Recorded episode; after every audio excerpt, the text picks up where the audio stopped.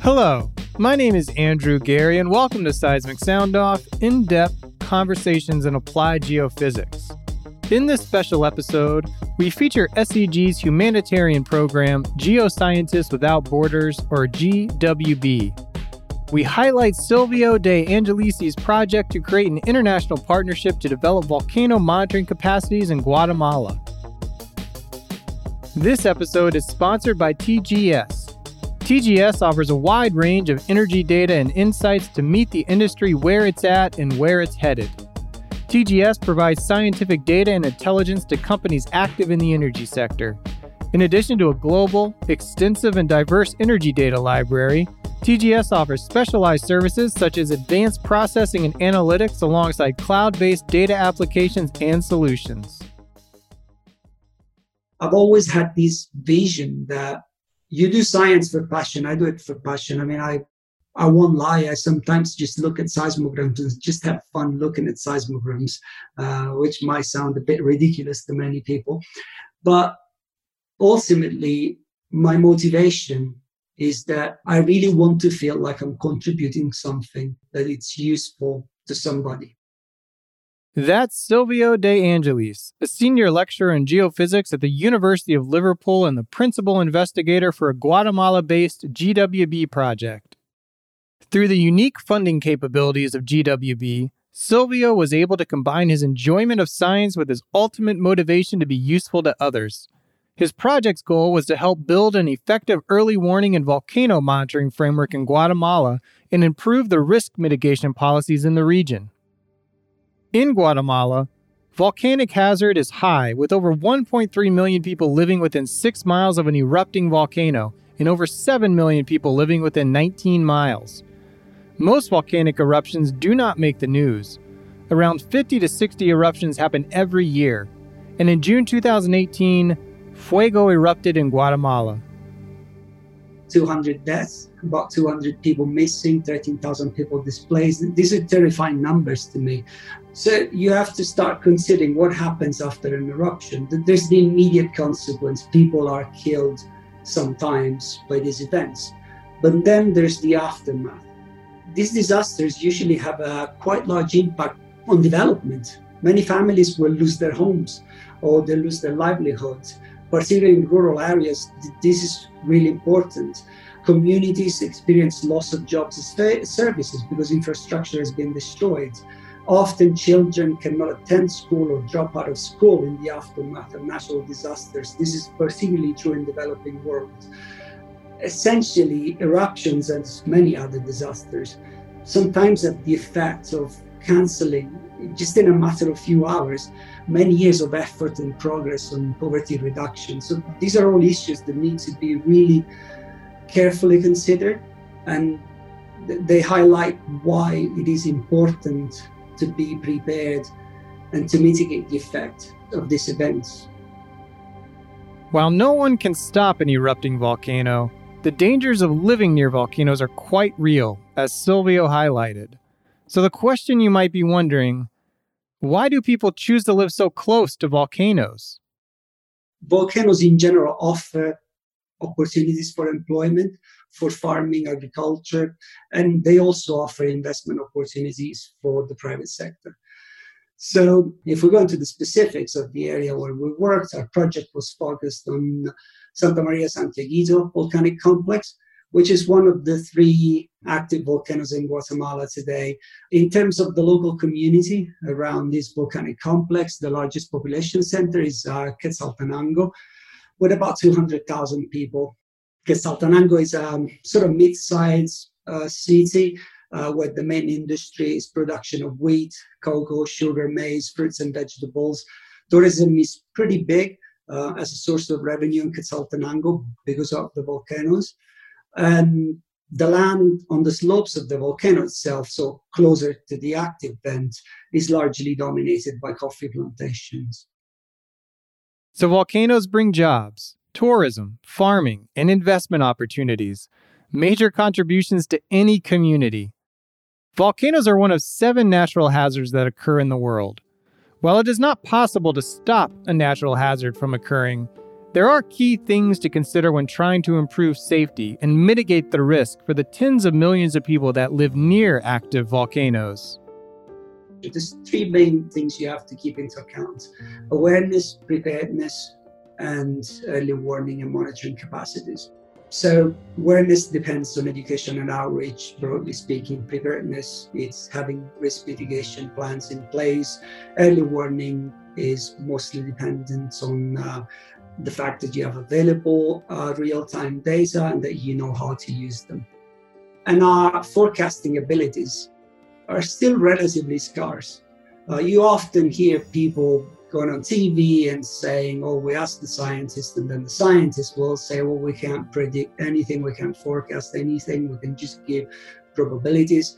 That's the reality. We're not that good at telling you when it's going to happen, how it's going to happen, how long it's going to last, when it's going to be over.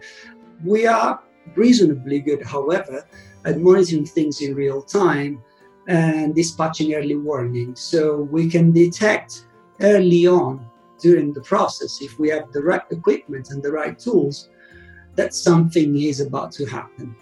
So uh, th- that's important. The right equipment and the right tools.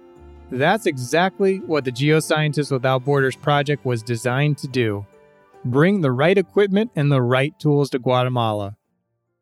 Silvio and GWB have a long history working in Guatemala.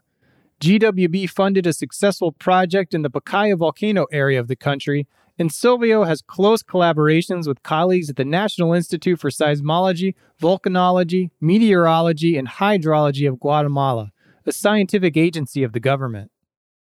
Even with Silvio's close relationships and the right equipment and tools, it doesn't mean that his team will successfully develop an effective early warning system Building confidence and trust in the warning system throughout the community is essential. But where do you start scientifically in building this trust? One thing is pattern recognition. So think of uh, weather, meteorological weather, for example. Forecasts are made based on observation of past patterns and the similarity of the present situation to the past. And another side that's important is you have to be able to perform a diagnosis based on known symptoms. This is more like when you go and see a doctor because you're not feeling well. This is true for volcanoes, and these two things are these are tasks that require data available very rapidly, as rapidly as you can, real time or near real time. And they also require a baseline. So you require the knowledge of the history of the place and how it behaves over the longer time scale.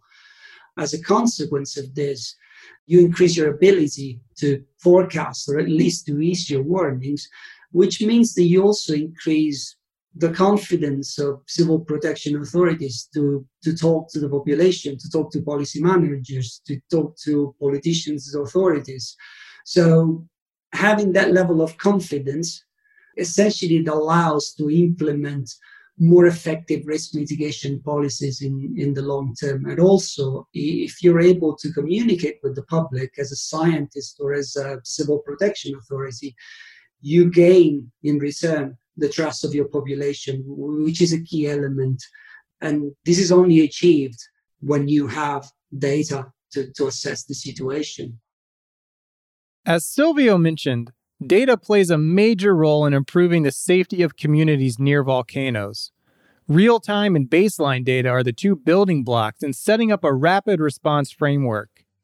Now, one key part of every GWB team is working closely with students. And like every project, they serve an essential role.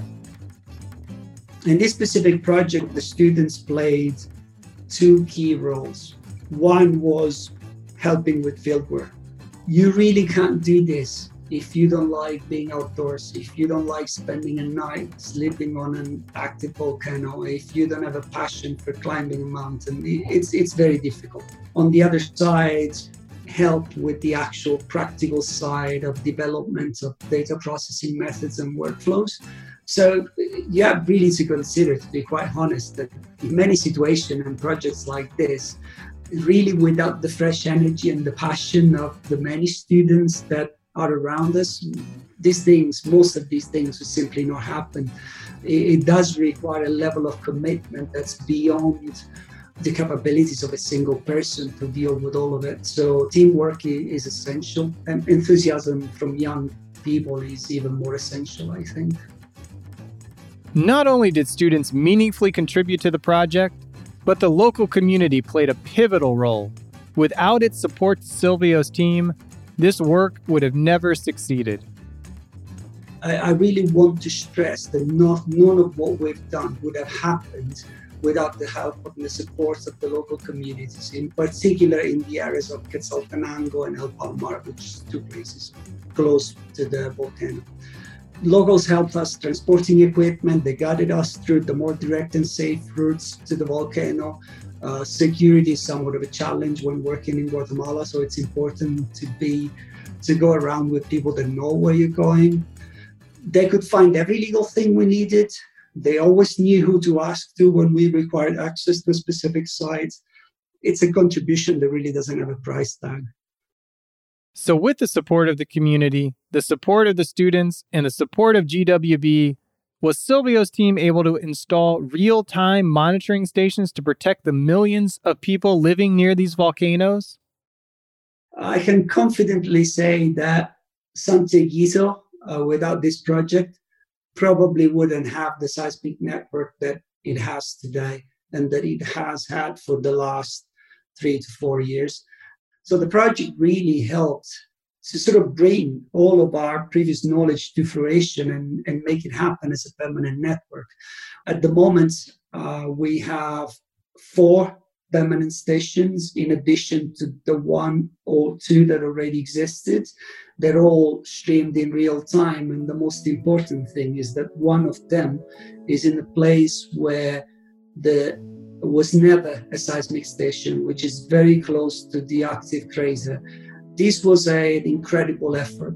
It's really hard to explain how much effort is to take a seismic station and make it permanent uh, within a kilometer, kilometer and a half of the active vent at Santiaguito. It's something that really needs to be experienced. And I think this only generally happened because of the GWB side. And I'm not just saying this because I'm on this podcast. GWB funding serves a unique purpose to bring practical, beneficial applied geophysics to the world. Through this unique partnership and project with Silvio's team, a real time seismic network is now in place in Santiaguito. A permanent station is in one of the places where there was never a seismic station before. But Silvio's work is not done. He still has big dreams to help his colleagues and friends in Guatemala.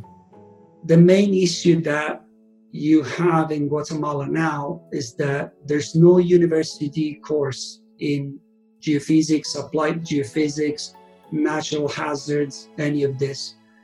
So it is very difficult to train a new generation of local scientists that then can take on the responsibility of, of pushing this forward.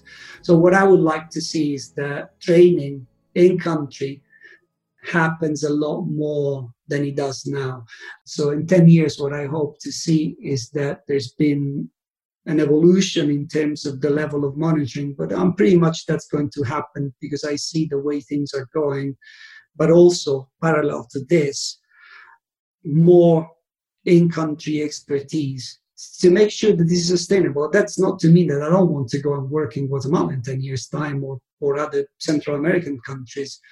It's just that I would like to work with colleagues there rather than have them rely on me to do things.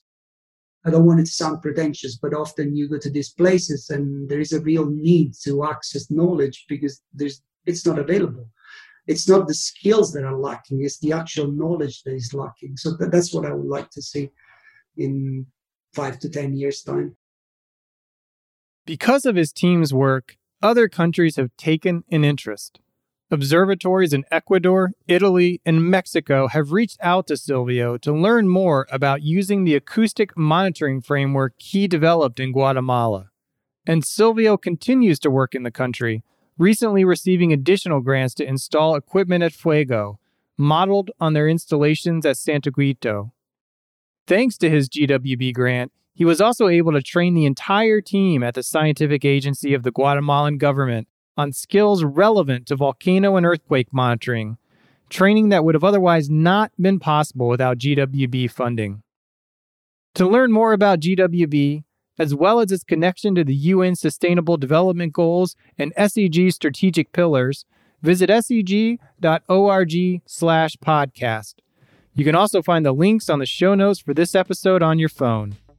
Special thanks to SEG's Pallavi Bhardwaj for her essential input on this episode. Thank you for listening to SEG's flagship podcast, Seismic Sound Off. SEG produces these episodes to benefit its members, the geophysics community, and inform the public on the value of the science. To show your support for the show, please share this episode with a friend, colleague, or manager that would enjoy hearing this show. Your recommendation is the single best action you can take on behalf of SEG's podcast. Go to the website at seg.org forward slash podcast to find all the episodes and learn how you can subscribe for free directly on your phone. Original music by Zach Bridges. This episode was hosted, edited, and produced by Andrew Geary at 51 Features. The SEG podcast team is Ted Bakamjian, Jennifer Crockett, Ali McGinnis, and Mick Sweeney. Thank you for listening. This is Seismic Sound Off, signaling off.